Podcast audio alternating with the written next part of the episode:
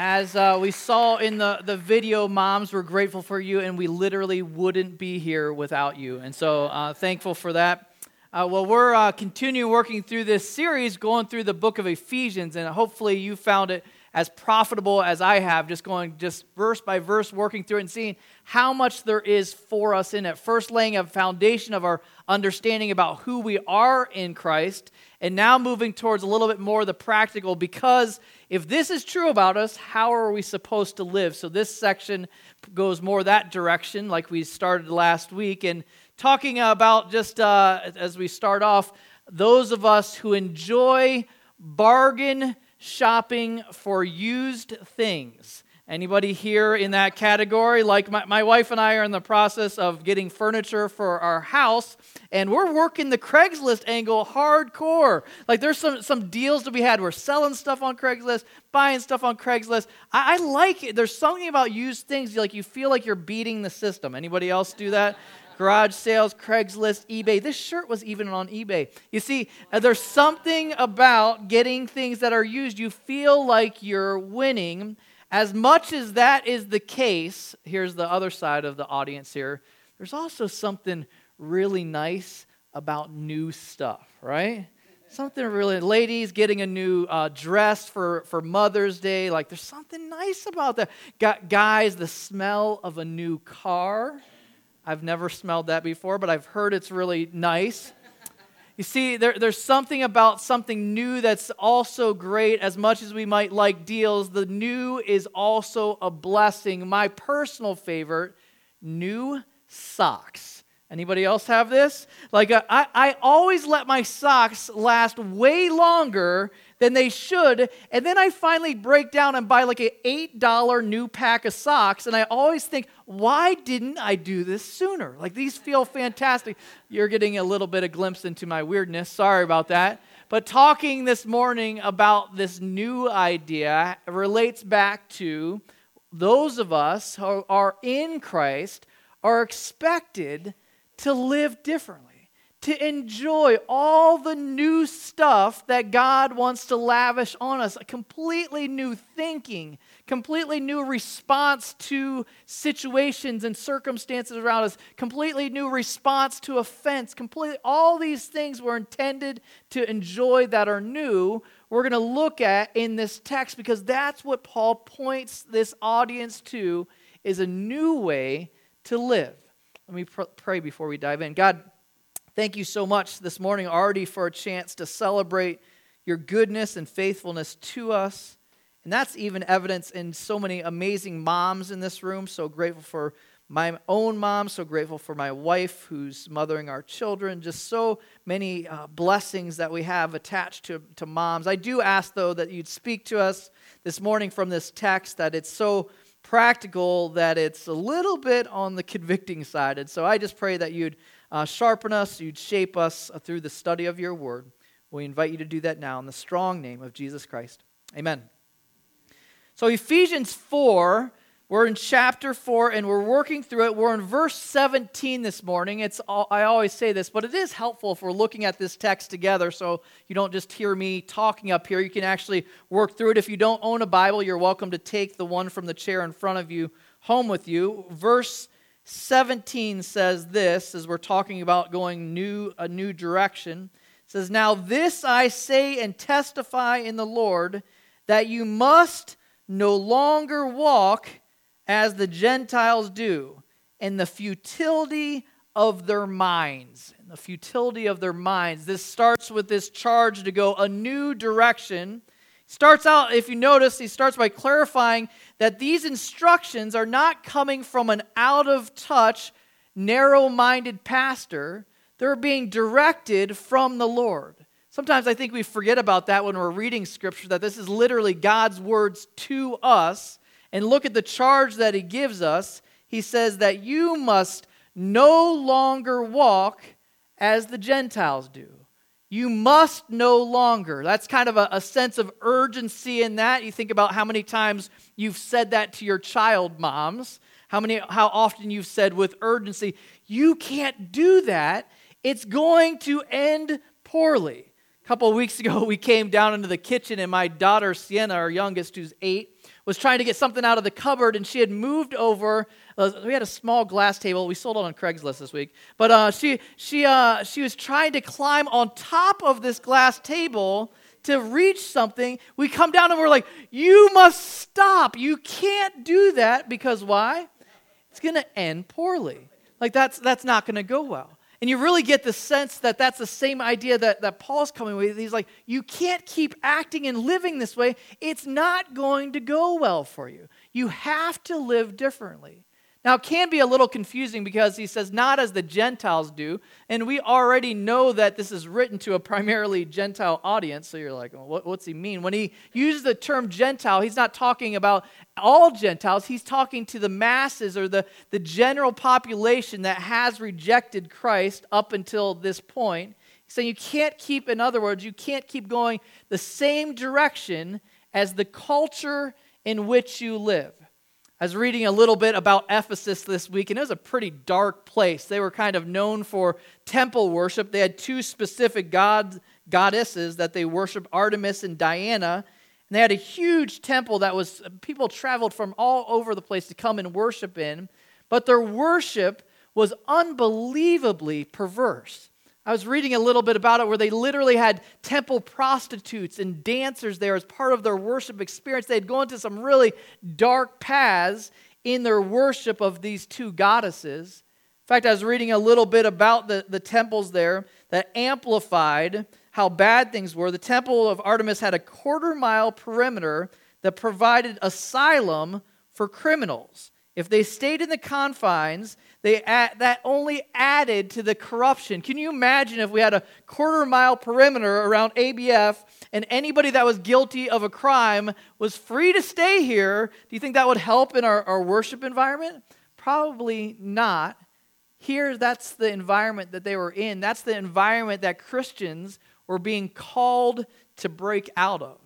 I like the, the quote by a fifth century philosopher, not a believer. His name is Heraclitus. That's what, this is what he says of Ephesus. He says, The darkness of vileness. The morals were lower than animals, and the inhabitants of Ephesus were fit only to be drowned pretty crazy, pretty intense description of this people group that had morally or basically morally bankrupt. We're going to see in the text as it, as it continues. But he's calling, Paul is calling them as firmly as he can, that says, You can't go back to that. If you think about it, they're mostly new believers, and so that's the environment they're coming out of. He's saying, You can't go back to living like that. You're called to live differently. Now, take that and apply that presently. How often we are pulled and tugged to go back to the same ways of living that the world around us is headed. So, there's so much, obviously, that we can translate. He describes it, he describes the futility of their minds. Futility, in other words, the idea that our transformation process has to start here. Our thinking has to change if our behavior is going to change. And futility, if you think by definition, what is futility? Futility refers to something failing to produce desired results, like a diet. You know, like failure to produce desired results is futility, is that definition. And that's really what he describes this people group as. They keep trying to satisfy themselves, but they're never, ever able to. That's futility. That's what the world has to offer a futile lifestyle. So he's saying you can't go back to that. As believers, you have the potential to succumb to that futile thinking, but he's saying you've got to take personal responsibility of heading the opposite direction. I think that's a, that's a big one in church world. I think we buy into this myth that if we just show up to church and we kind of do the church things, that we're going to we're going to be sharpened and shaped a different direction. Possibly. But there's also a part of it that's we're personally responsible for. That comes down to moment by moment decisions, day, day, day in and day out choices that we make. That God's like, man, I, I empower you. I've given you, you my spirit. I've given you motivation. I, I work behind the scene. But there is this crisis, this collision where we make choices which direction we're going to go. we're going to either head back to Ephesus, climbing or standing on the table, or we're going to say, no, that, that's a foolish way. That's futile. We need to go a different direction. And that's what he calls us to in this text. Verse 18, he continues to describe kind of the, the position that the, the Gentiles or the masses were in. Verse 18, they are darkened in their understanding, alienated from the life of God because of the ignorance that is in them due to their hardness of heart. Caught my attention, this darkened in their understanding, darkened their, their ability to see is restricted. I don't know if you've ever tried walking with your eyes closed or with something restricting your view that that doesn't go well that's the picture that he's painting here my my children it was so fun the early years when they were first learning to walk. Any parents remember that? Kind of watching my, my son chase actually walked on his one year birthday which was kind of a big deal. But you remember their process. They're kind of first they're kind of furniture surfing and kind of walking around and then they finally break off enough confidence to start walking. Well, my son picked it, caught onto it fairly quickly, but developed overconfidence pretty quickly as well. So he, one time, we're at a, a, a small group at somebody's house, a church event, and uh, we see my son Chase walking with a paper bag on his head. We're like, we're like Chase, you, you just learned how to walk. Like, you're getting pretty uh, prideful here. And so there's that crossroad. I think I've talked about this here before. There's that crossroad as a parent do you warn them or do you just watch to see how it plays out? Which, which do you think we, which route do you think we went? So of course we wanted to see how it played out. And, uh, and, and so sure enough, he, he's walking straight towards this wall. And there's that, that last second where I could have said, Chase, stop, like don't do that. No, we just wanted to see it. And uh, we, we knew we knew he uh, had a diaper on and would fall softly. And so, so sure enough, goes straight in the wall, falls back, and there's a, a collision. And really, that whole thing was driven by what? An inability to see. An inability to see. And that's the picture that he's painting for those who are outside of Christ. There's an inability to properly navigate this life on our own. A lot of us don't want to admit that. In fact, tell the person next to you, you can't do it on your own. Let's do that. It feels good. Good. Yes, some feel good telling the person next to them that.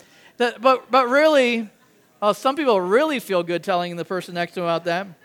But what, the reason for that is because naturally we're alienated from the life of God.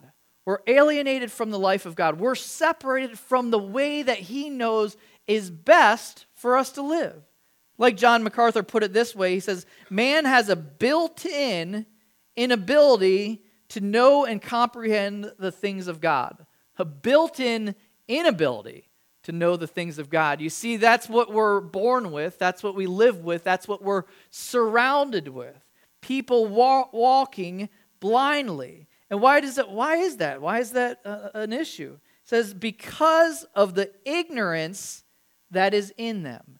That's the root source because of the ignorance that is in there. Now, we're in a, a day and age where people really, our culture really takes pride in its knowledge and mental accomplishments, right? All of the things that we're, we're in the information age, all the medical advances, all the scientific advances, all the things that we're able to do because of the human mind and its brilliance. But yet, this is the assessment of mankind, still considered ignorant because the accumulation of information does not guarantee wisdom. That's not how it works. He's saying, because of that, because you're darkened, you just don't get the things of God. Even the most brilliant person doesn't even the most wise person. And we see what the root issue of that ignorance is. What does it say there in the text? Because of the ignorance that is in them, due to their what? Heart. Is anybody else looking at this? Due, due to what? Their hardness of heart. I, you guys, I panicked there. I thought I was the only one reading the Bible this morning. So, because of the hardness of heart, he's saying that's the root cause. That's, that's the root issue there is a, a heart issue. I spent last uh, week, actually this past Monday, we do a homeless outreach, or actually just helping some of the, the folks that are struggling in the, the area we do the, with the Conejo Valley meal program on Monday. I ended up getting into this conversation. This gentleman that was there, I did find out that he was actually homeless. And we got in this extended conversation about faith, about religion, about Christianity, about the Bible. And this guy was brilliant. I mean, this guy had like a full grasp of church history, had dates, he had time, like he, he had this whole thing mapped out. But yet I pushed him and I said, So what have you decided to do with Christ? Basically, his conclusion, Well, I'm still trying to figure that out. Still trying to decide with that. I'm like, Well, be careful in traffic. You know, like that's a, it's an important thing. It's an important thing to, to move from intellect and knowledge past the heart stuff. Because the heart stuff is what restricts us so often. Because really, if you think about it, what keeps somebody from embracing Christ? It's, it's not usually, sometimes it is, it's not typically an intellectual issue of understanding that there's a man that walked and lived there. Even the idea of him being all the things he did, all the miracles, you're like, well, I could maybe even buy into that. Maybe he is God in the flesh. The part that I would suggest keeps people, heart stuff, from embracing Christ is the fact that embracing Christ demands submission of your life to him. And that's what people don't like the idea of. The idea of accountability, the idea of standards to live at, the, account, the idea that someday we're going to stand and give an account for our life before Almighty God. That's the piece that keeps people, even on all of their wisdom, their hardened hearts, keeps them from coming to that. So, my question for us, just as we're trying to think through this and personalize it, is what would you suggest is the state of your heart this morning? What's the state of your heart this morning? Because just because you've embraced Christ as Savior doesn't mean that you can't, because this whole text is about reverting back to the old, doesn't mean that you can't revert back to this calloused heart. Or all of a sudden you're, you're numb to the things of God. You're, you're numb to the spiritual. You're, you're numb to worship. You've gr- allowed that old heart to come and fill the place of the new heart. And that's what Paul's getting at. He's like, oh, you can't go there. Don't revert back to the old. The new is so much better. I love in Ezekiel, describes that, that our old heart of stone is to be replaced with a new heart of flesh. And that's God's desire for man to live, where you're sensitive to the things of God. You're sensitive to the Spirit's leading and prodding in your life. You are at a place where you have a soft heart for Him, for the worship of His Son. Everything related to God is all, you're like, hey, I'm in a good spot with that. How would you suggest your heart is at this morning? I'd say that's an important thing to evaluate. He goes on to describe the position of the person's thought or, or, heart outside of God. Verse 19 they have become callous and have given themselves up to sensuality, greedy to practice every kind of impurity. But that is not, that is not the way you learned Christ, assuming that you have heard about him and were taught in him as the truth is in Jesus. Love that phrase. The truth is in Jesus. He just starts by describing this idea of people that have rejected God start to get over time more and more calloused. More and more calloused, right? That's a natural progression. Even if you think about exercising, if you maybe lift weights, you'll notice your hands start to get a little more calloused. If, you're, you're if you wear sandals too much, your feet get calloused. That's kind of gross. But uh, like this callous picture is a, a loss of sensitivity, a loss of sensitivity to the things that should bring pain, a loss of sensitivity to the things that should bring pain people initially recognize what's right and wrong, but as they continue to overrule their conscience and ignore their guilt, as that gradually happens, the sensitivity to the things God wanted us to be sensitive to gradually dissipates. And that's a scary place to be. You see it collectively as a culture. I was trying to think of an example of this because uh, a lot of times this stuff can be nice and, and vague in general. I wanted to move us towards one of those things that I would suggest we've moved in a particular direction with. So, reading statistics, and Terry, you'll appreciate this the trend of folks that cohabitate. In other words, people that choose to live together outside of marriage, cohabitate. This idea in the 50s and 60s, this would have been seen as very taboo, right? Anybody here born in the 50s, 60s would uh, attest to that. Uh, and so, John, right? No, I'm just kidding. Uh, the. Um, uh, anybody uh, in that era would say, man, that, that was like the forbidden idea. Now, so in 1970, out of the, the, the population, there was 1 million people that were cohabitating. By 1990, it tripled to 3.2, 2000 to 11 million. Today, found this interesting, half of adults 35 to 39 have cohabitated at some point with somebody. Now, what, why, why is that? What's, what's with the trend? You see, what happens is our logic, the outside of Christ, outside of his parameters and his word, says, you know what? That makes sense to have a trial period, right? Have you ever heard the expression to put on the shoe before you buy it, right? That, that, that's an expression to make sure we're compatible. You hear that all the t- time. Make sure we're compatible. How do you think that is working out for those that are doing the try on first period. What, what do you think? I was reading some stats on that. So this is interesting 50% more likely to divorce. So if you have a, a 50% divorce rate already in America, it's somewhere around there. If it's 50% higher, what's that? Let's who's the mathematician in here? Nice job. 75. Like that that that starts making it a pretty difficult hurdle to overcome. You see that this picture is describing, and I don't bring this up to move people towards guilt.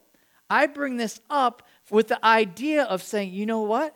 There's a plan that God has in place, and you can go outside of it. That doesn't mean that God can't shatter statistics and rebuild and restore. That's not what I'm saying.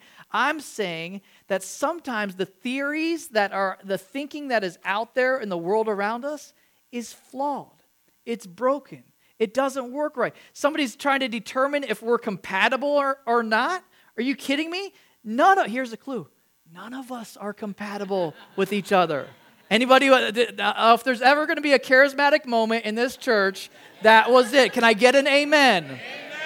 Wow, that, that's, that, that's, that's enthusiastic. We're not compatible with each other. We don't easily get along. My wife and I have irreconcilable differences. I'm serious. There's things that we are unable to work through. I say toilet paper on top, she says underneath. We can't work that down. She wants air conditioning on, I want windows down. I like that's incompatible, right? She has a certain temperature the bedroom should be in at night. I think very differently. All of these things I would say make us incompatible, but that's not what we're called to. I bring this up as an example of one of the directions that man can go when he's trying to solve things on his own. The futility of thinking describes what happens then. They turn themselves up to sensuality. I'm sorry, give themselves up to sensuality. This idea of completely unbridled self indulgence completely unbridled self indulgence. And that's where man goes straight to anything that he thinks will make him happy, to satisfy this long ache in his heart. How do I satisfy? And unfortunately, you have the, the diminishing returns effect in our life that it takes more and more to satisfy. And that can take us down some really dark roads, right? Insatiable is the way we're described. That's why he deci- describes it as greedy to practice every type of impurity. What do you normally associate with greedy? It's this desire. I got to have more. I got to have more. There's, there's more. There's more. I got to I gotta do something to fill this ache. I've got to do something to satisfy. And you can't look at that text without talking about our country, our globe's fascination with pornography. I was reading some statistics this last week. Porn sites, I thought this was interesting, receive more regular traffic than Netflix, Amazon, and Twitter combined each month. Netflix, Amazon, and Twitter combined. 35% of all internet downloads are porn related, At least 30% of all data transferred across the internet is porn related. In 2016 alone, 4.6 billion hours watched of porn on one website. 4.6 on the largest website. And if you think in one year. The other one I thought was pretty uh, devastating as you think of this progression downwards we go as a nation. Child porn is one of the fastest growing online businesses with an estimated $3 billion industry. It's unbelievable to think. And so when we start to move towards, like, yeah, they were really dark and crazy back in Ephesus, you know, like they really liked to sin. And man, I'm so glad we've progressed as a people group. You start to say, wait a second, present day, we have our own junk that mankind, that Christ followers are pulled in the direction of going. That's why I'm saying you can't go that way. You're standing on glass. You can't go that way. That's not, look what he says, that's not the way you learned Christ.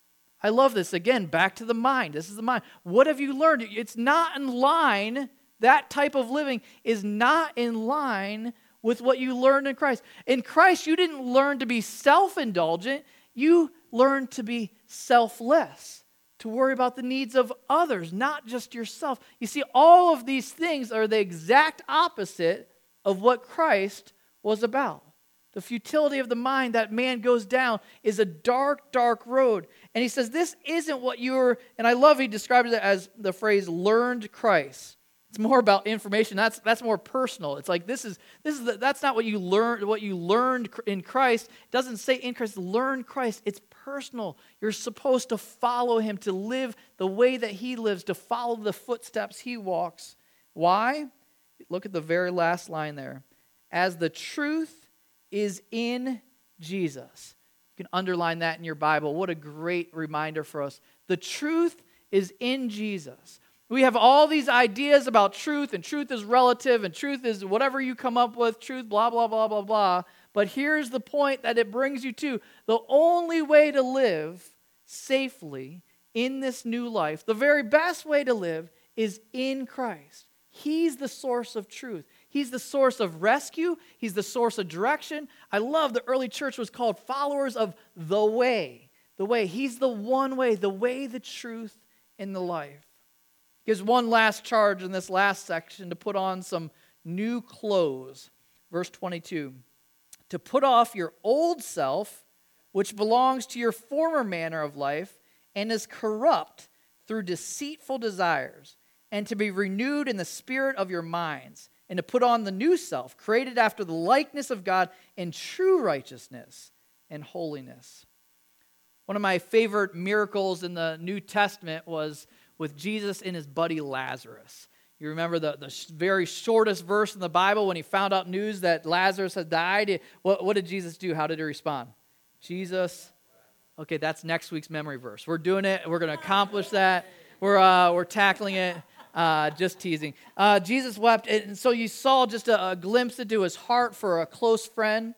But then I, I, I love that Jesus was like, yeah, but wait a second, I'm, I'm Jesus. Why don't I bring him back to life? And, uh, and so he does exactly that. He, he, he tells them to come out of the grave. And I love it in John 11 30, or 44. Look at the words of how this played out. It says, The man who died came out. His hands and feet were bound with linen strips for burial, and his face wrapped with a cloth. Jesus said to them, Unbind him and let him go. Unbind him and let him go. In other words, he was still restricted by his grave clothes. He had been brought back to life, but he's still tangled. He's got his face covered, he's got his arms tangled, and he's like, he's like, no, you got to unbind him because that's going to limit his ability to do anything. And here's the parallel there. He's saying, You've got to take off this old. This old, you, you can't, you have to put it off. You have to take off the grave clothes. You've been brought to new life. Why in the world would you rewrap yourself in a restrictive clothes like a dead person? You have to take that off. You have to put off your grave clothes. Jesus has saved you. You're no longer bound. So, my question for us this morning, if we're going to try to personalize that, what do we need to put off? What needs to come off? What grave clothes do we have a tendency to still wrap ourselves in? A habit you need to break? Who you spend time with? What you consider entertainment? What gets your mental energy? What are the reoccurring themes in your conversations? A grudge you need to release? Greed and envy that drives you? I just jotted down a couple. What is it for you that needs to be released? What needs to be put off? Taking off this picture of, of shedding one outfit and putting on another. I love that the invitation moves away from that because he's saying that that is that that was just corrupt and it's through deceitful desires. Anybody else a little bit further along in your faith come to that same conclusion about our desires? That what are they? They're deceitful.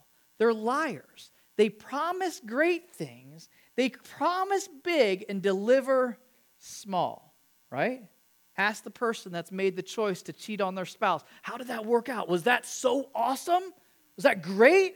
Or did it wreck everything you have? How did it go for you? You see, all of these things that promise this is going to be so great on the other side, they end up showing up to be a counterfeit. They trick us, they lie. And that's why he's saying, listen, you need to put on different clothes. You need to, you need to put off that and you need to put on this idea of a, of a final decision. My, my girls have uh, an eight year old and 10 year old, and uh, their, their process of choosing outfits sometimes is exhausting. And so, uh, they're, uh, anybody else with young daughters have this? And you're just like, oh man, that outfit looks great. So did the one three back that you tried on, you know? And you're like, eventually we've got to push them to be like, you need to land on something. Choose what you're going to wear. Choose what you're going to wear. Think about that. Isn't that really the same thing that he's calling us to? Choose what you're going to wear. Are you going to go back and, and wear the old grave clothes? Like, well, that doesn't make sense. You're not, you're not dead anymore. Put on new stuff. Start, start to live differently. You're like, that, that's, a, that's a completely different type of life that I'm calling you to. Put on the new self, created after the likeness of God in true righteousness and holiness. Where all of a sudden you're saying, he, when you say righteousness, you're saying He knows what's right. He knows the right way to go, the right plan, the right path. Start living like that within the parameters and confines of His Word, His plan for us. He's calling us to live differently, a new life, if you will. thinking about that just as we close and wrap up now as a kind of a, a, last thought on this. I think sometimes people are like, oh, yeah, that, that sounds like a great idea, and I, I'm just going to keep on coming to church and, and having a Starbucks and sitting there and sing a couple songs. It's going to be great. Well, well here's, the, here's the problem I would suggest that this takes work. It takes intentionality. It takes effort on the behalf of a believer. Now, granted, God's given us every single resource that we need to succeed in this. He's given the, His own spirit within us. He's given it, but it's a divine human partnership, and it takes some part. Otherwise, why would He be bringing this up if it didn't have anything to do with us? The decisions that we make, the moment by moment choices we make. It takes effort. I uh, go over to, to 24 uh, hour fitness a little bit to fight my 40s. And, uh, and so, uh, one thing, I'm, a little bit of a people watcher. Any other people watchers in here? I've noticed, though, as I watch some folks in the gym, they just kind of go from chatting with one person, chatting another person, then they get maybe do a couple little th- things on a thing. Anybody else see this in the gym? And you're just like, guess what? You're never going to receive the results you're hoping for. You're never going to reshape anything unless you put the work in. You've got to put the work in on this if you're going to experience all the new that Christ has for you. Let me pray towards that end. God, thank you so much for your word this morning, and even it's a bit of a challenge on Mother's Day, but a good challenge because the fruit that's yielded from this new life, there's nothing that could be offered better on this side of eternity.